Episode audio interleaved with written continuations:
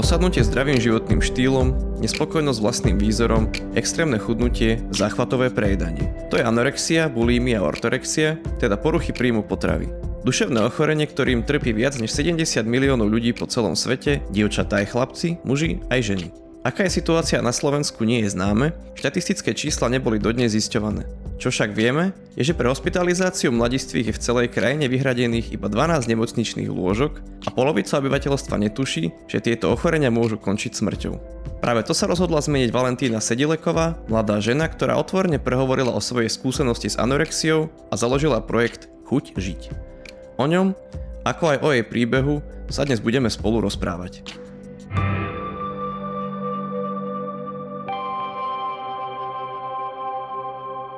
Počúvate HM, podcast psychologickej poradne ipčko.sk, poradne, ktorú máte na dosah ruky. Moje meno je Rudo Sladkovský.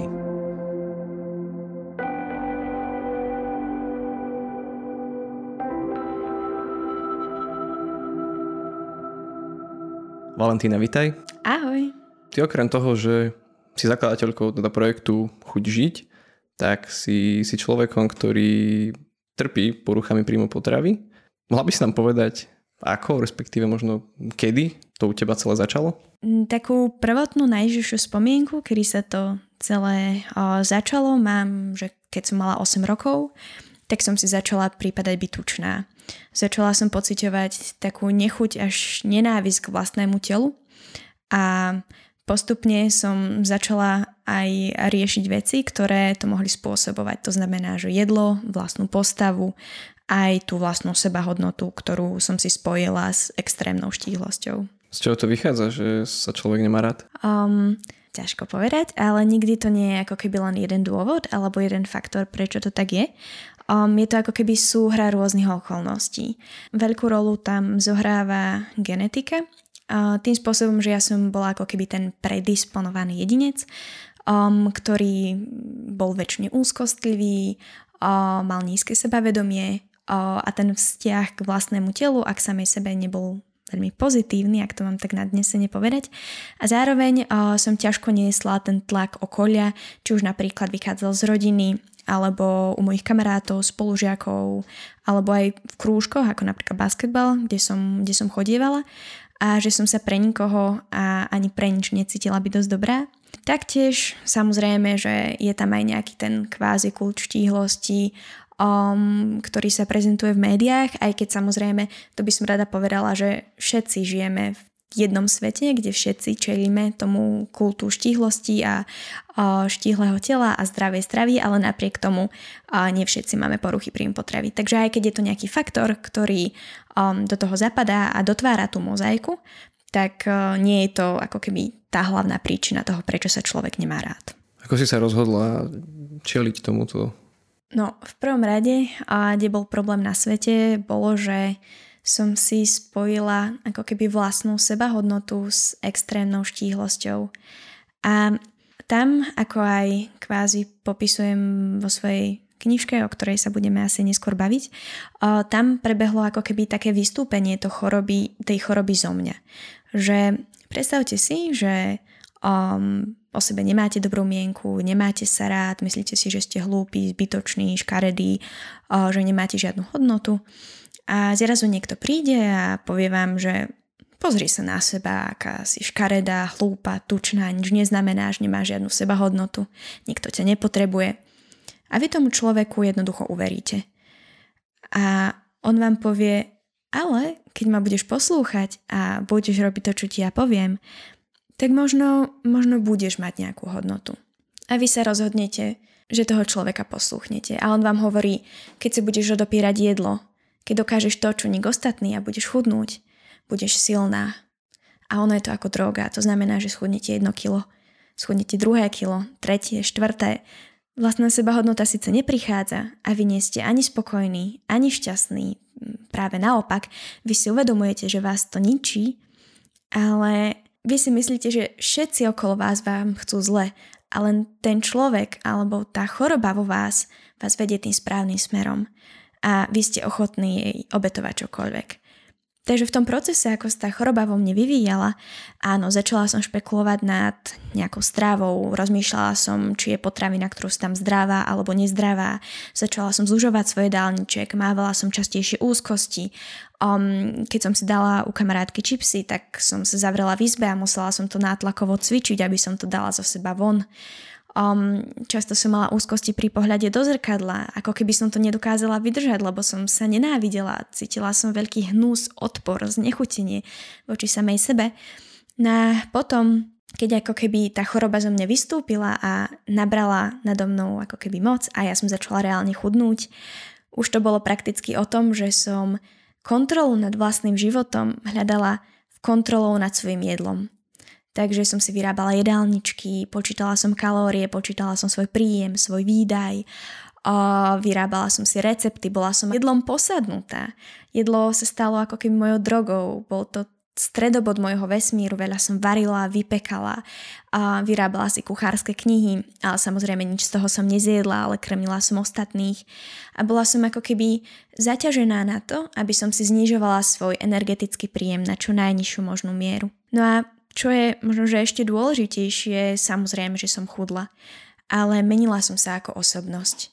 Z toho takého veselého, šťastného dievčaťa, z takého slniečka, ako ma všetci volali, som sa stala veľmi zakríknutým, tichým, ustráchaným dievčaťom, čo sa uzatváralo do vlastného anorektického sveta, kde sa najdôležitejšími vecami stali vlastná postava, nejaká tá kvázi štíhlosť, chudnutie, diety, jedlo, výčitky, úzkosti, depresie, sebenenávisť a taká vnútorná bolesť, ktorá vás zožierala znútra.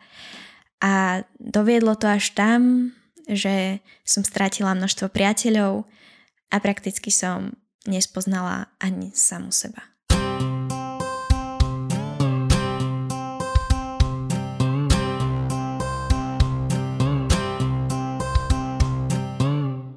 Kam ťa to až dohnal, alebo možno čo bolo tým takým zlomom, zlomovým momentom v tvojom živote? Si sa rozhodla s tým niečo robiť a bojovať? Um, tak dovedlo ma to do dosť ťažkého stavu. Um, prakticky uh, som schudla na 37 kg a čo sa týka po psychickej stránke, tak to pre mňa bolo veľmi, veľmi náročné, pretože um, som padla do kruhu ťažkých depresí a ťažkých afektov a stavov úzkosti, um, kedy som prakticky absolútne prestala žiť. Ja, ja som prežívala. Moje dni vyzerali tak, že som celé dni ležala na posteli, dívala sa do stropu a užívala si pocit hladu. Bolo to veľmi, veľmi náročné, pretože som nevidela ako keby zmysel v tom, čo sa deje okolo mňa. Stratila som svoje záujmy, Stratila som priateľov, odputala som sa od okolia. Prakticky jediným mojim spoločníkom bola tá choroba v mojej hlave, ktorá mi, ktorá mi neustále šepkala do ucha, že, že takto je to správne a že ja si zaslúžim trpieť. Práve preto, že som bezvýznamná, že nemám žiadnu hodnotu a že toto je to, čo si zaslúžim a že mám aká ďalej, že mám cvičiť, aj keď mi je strašne zle, že, že proste iná cesta nie je. Prakticky to najťažšie štádium, v ktorom som bola a do ktorého som sa dostala, bolo, že som už nevládala ani po psychickej, ani po fyzickej stránke a otvorili sa ako keby v mojej ceste už len dve možnosti. Že buď zabojujem a budem pokračovať, čo bolo pre mňa strašne ťažké, lebo keď nemáte silu, nemáte vôľu a nemáte ani energiu, um, ťažko vidíte nejaký nejakú nádejnú budúcnosť.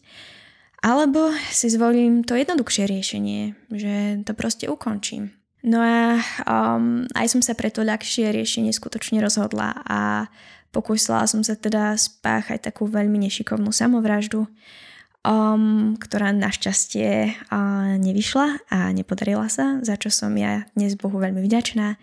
Ale ten, ten moment, ten pocit a tie myšlienky a ten ako keby stav, kedy sa reálne rozhodnete ukončiť svoj život, ktorý už nikdy viac nedostanete a ten pocit, že už nemáte na výber, že už nemáte žiadnu inú možnosť, to bolo to najhoršie štádium, do ktorého som sa dostala a kam sa už nikdy nechcem vrátiť späť. A možno, že také šťastie v nešťastí bolo, že ja som už nedokázala klesnúť hlbšie. To znamená, že tam už jednoducho bolo riešenie, že OK, tak, tak zabojujem. A to by sa nestalo, keby som vo svojom okolí nemala svojich rodičov. Áno, tých svojich rodičov, ktorých som dlhú dobu považovala za svojich nepriateľov, ktorí len chceli, aby som pribrala, bola tučná, ktorí ma chceli zničiť, ako som si dlho myslela. No a moja mamka, tak e, ona so mnou po dohode s mojou psychiatričkou prakticky zostala celý deň doma a robila mi takého domáceho policajta. Ráno so mnou vstávala, večer so mnou išla spať, varila mi, um, jedla so mnou, strávila so mnou každú minútu každého jedného dňa. A vytrpela si aj ťažké stavy úzkosti, kedy som na celý byt kričala, ako sa nenávidím, pretože som hrozne tučná, ako už nechcem ďalej žiť. A myslela som to vážne. No práve tá žena, tak ona bola pri mne, ona ma vzala do náruče, tíšila ma, povedala, že to všetko bude dobré a ťahala ma z temný hlbok mojej vlastnej hlavy. A tým, že mi denodenne svojou láskou dávala najavo, že ma nechce stratiť ani ona, ani môj tatko, tak ja úplne úprimne a otvorene môžem povedať, že to je žena, ktorá mi zachránila život. A možno, že na také vyobrazenie, ako je možné, že tá, že tá choroba je tak silná, že ste ochotní pre ňu obetovať čokoľvek, je, že keď som prišla za mojou psychologičkou, keďže som mala pravidelné terapie. A tá psychologička, ona ma poznala predtým, pretože ma ako malé dieťa liečila na obsedantnú kompulzívnu poruchu, ktorou som dlhé roky trpela. A zrazu som k nej prišla ako vychudnuté, kostnaté teličko, bez života, uzavreté, neochotné spolupracovať. A ja som jej za tú hodinu, čo som tam s ňou sedela, ja som jej nepovedala ani jedno slovo. Odmietala som s ňou komunikovať. Opäť. Bola som presvedčená, že mi chce zle, že mi chce ublížiť. A ona sa, ma, ona sa vo mne snažila ako keby prebudiť to zdravé ja tu vaví to dievča, ktoré sa chce reálne vyliečiť, ktoré chce žiť, pretože to je na tom celom to najťažšie. A ona teda povedala, že, že vaví, že um, keď ešte budeš chudnúť, tak ty môžeš zomrieť. A ja som sa na ňu odmerane pozerala, pokrčila som plecami a povedala, tak zomriem. A myslela som to smrteľne vážne, pretože tá choroba jednoducho je ako droga, ste ochotní za nájdenie vlastnej sebahodnoty obetovať aj celý svoj život.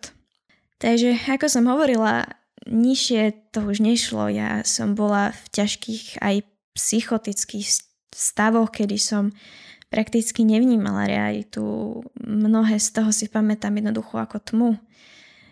A tým, že moja mamka sa o mňa starala, dokazovala mi, že ma ľúbi, že jej na mne záleží, tak ja som si ako keby postupne do, toho, do tej takej čiernej siete, kde som bola lapená, som tak prenikali také lúčiky, že, že čo mi môže to zdravie ponúknuť, že toto asi nie je stav, ktorý mi prinesie vlastnú sebahodnotu, toto asi nie je stav, ktorý je správny.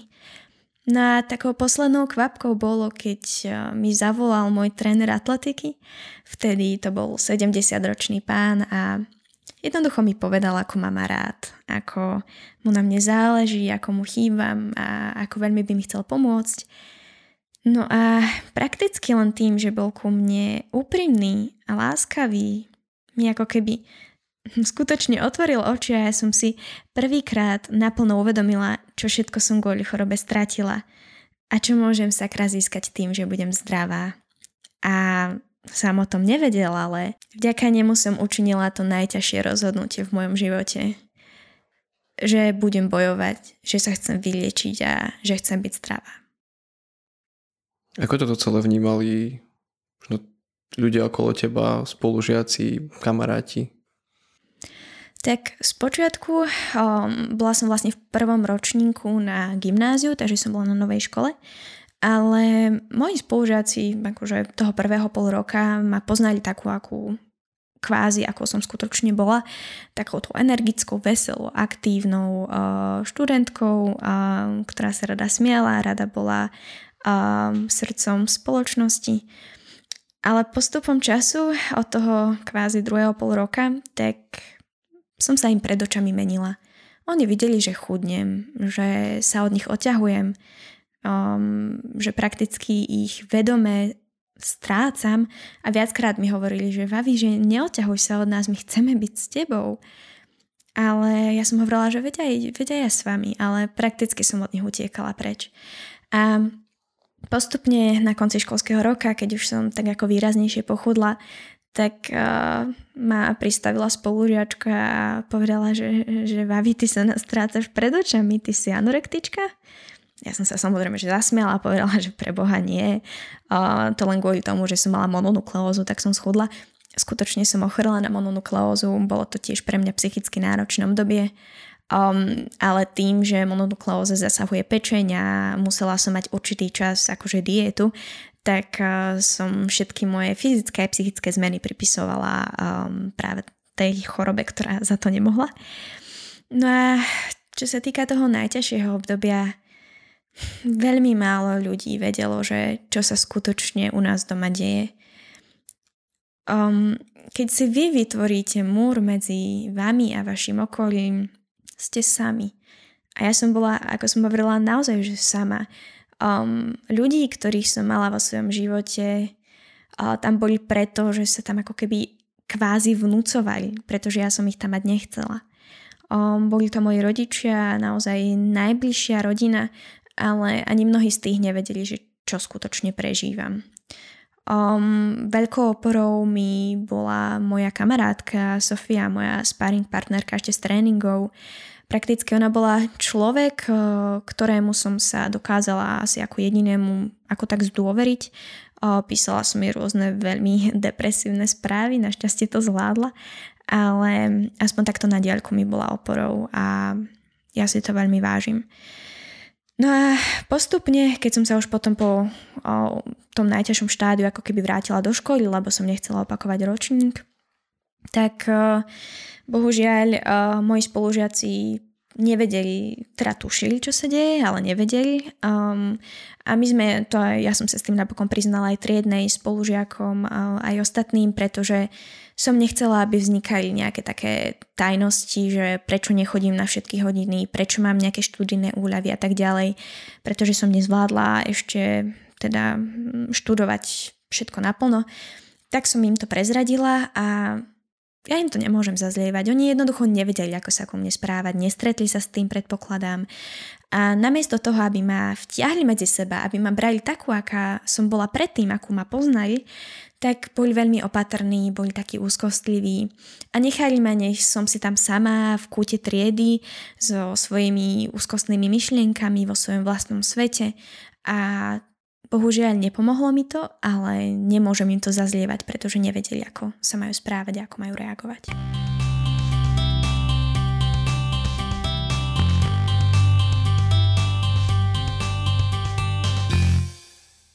Ako prebiehala liečba anorexie u teba? No, v prvom rade sme teda nie sme. Moji rodičia našli doktora, našli psychiatričku. Tiež to nebolo jednoduché a kvôli tomu, že na Slovensku je detských psychiatrov veľmi, veľmi málo a moja psychiatrička, ku ktorej som reálne začala chodiť, mala len štvrtinový úvezok na deti. Takže to bolo trošku náročné, ale úspešne sme sa tam dostali. No a ona ma teda diagnostikovala mentálna anorexia. Problémom bolo, že ja som sa liečiť nechcela, takže aj keď som teda bola liečená u psychiatričky, tak som nadalej chudla a tu už bola jasná cesta, že mám ísť na hospitalizáciu, um, ale moja mamka teda vybojovala, že nech neodchádzam preč, že ona so mnou teda bude doma. A zároveň som každý týždeň chodila na kontroly ku psychiatričke a každý týždeň som mala aj sedenie a terapiu psychologičky. Nuž, um, ako som už teda hovorila, až potom, potom, ďaleko potom prišlo rozhodnutie, že sa chcem vyliečiť, že chcem byť zdravá. Až potom sa veci začali hýbať dopredu. Um, takisto som kvôli ťažkému stavu nastúpila na farmakoliečbu. To znamená uh, antidepresíva a v mojom prípade uh, antipsychotika.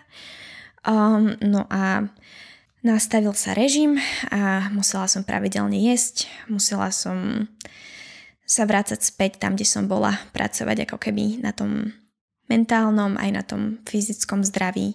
No čo je podľa mňa úplne, že naj, naj, naj, najdôležitejšie, je tá psychika. Je jednoducho, tá hlava sa musí upratať. Vy musíte ako keby rozpájať tie anorektické spojenia v tom mozgu, aby ste dokázali si reálne uvedomovať, že to, čo robíte, nie je správne, že tá, že tá choroba nie je váš priateľ. No a postupom času naozaj pomaličkými, maličkými krôčikmi sa to posúvalo dopredu. Tá váha naozaj išla hore, išla dole, išla hore, bolo to ako na hojdačke. Ten psychický stav sa menil, raz bolo lepšie obdobie, raz bolo depresívnejšie. Je to naozaj beh na dlhú trať, ale je dôležité si uvedomiť, že akékoľvek to zlyhanie tam proste tam bude a tie zlyhania v tej ceste budú časté. Dôležité je ako keby ich prekonať a posunúť sa ďalej, pretože to vás urobí ešte silnejšími a ja doteraz nemôžem povedať, že som z toho vonku, že som vyliečená. Dokonca um, minulý rok um, mi počas liečby z anorexie bola diagnostikovaná uh, atypická bulimia, konkrétne reštriktívny typ bulimie, Takže som sa začala trápiť aj so záchvatovými prejedaniami a ďalšími prakticky psychickými náročnými stavmi spojené, spojenými práve s bulimiou, čo je trošku iné.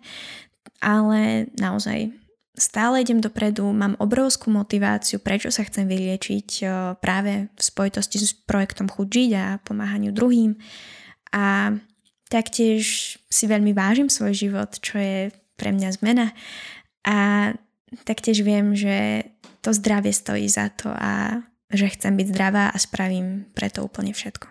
Si pekne premostila teda k téme projektu Chuť žiť, ty si jeho zakladateľkou. Možno s čím sa, s čím sa stretávaš ty v rámci tohto projektu, čo riešia mladí ľudia? Tak uh, Chuť žiť sa venuje teda celospoločenské otázke v prvú príjm potravy, pretože je to stále celkom tabu, ale verím, že aj vďaka projektu sa šíri tá informovanosť a okrem tej informovanosti sa snažíme šíriť tú prevenciu, aby ľudia nepadali do poruch príjmu potravy, nie je to ktorákoľvek z nich.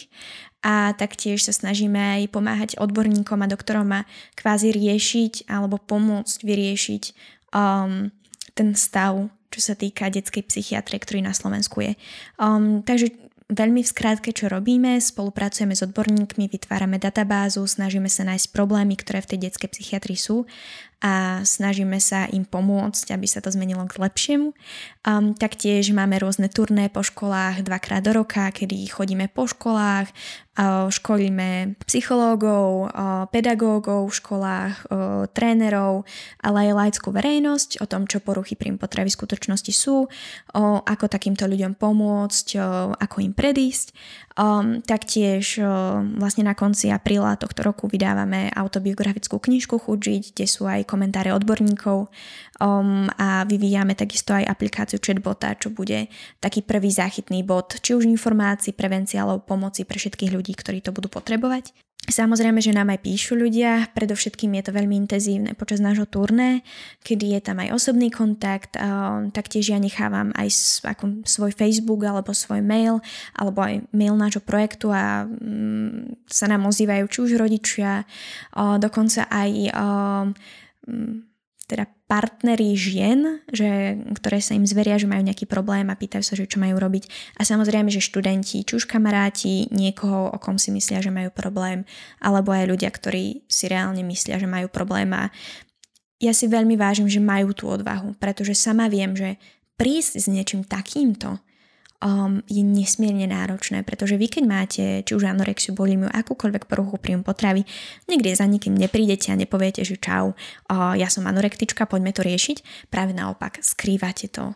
Um, nechcete, aby to niekto zistil, nechcete, aby to niekto riešil, manipulujete, klamete, pretože vy ste v tom režime, vy ste v tom anorektickom alebo akomkoľvek poruchom vo príjmu potravovom svete a nechcete, aby do toho niekto zasiahol. Takže preto je veľmi dôležité tú pomoc vyhľadať a veľmi dôležité je podchytiť to čím skôr. Takže pokojne, ak aj teraz niekto z poslucháčov si myslí, že či už kamarát má problém alebo že on sám má problém, pokojne nech nám napíše na kontakt zavinačchudžiť.sk prípadne nech sa obráti tu na IP, kde sú super ľudia, ktorí vám vedia pomôcť. Spomínala si svoju knihu, ktorá vyjde teda mm, koncom apríla. Ja som mal možnosť už s nej si niečo prečítať a je písaná veľmi zaujímavá to tvoja autobiografia, ale okrem teba tam vystupuje ešte anorexia, ktorá skutočne má formu naozaj postavy.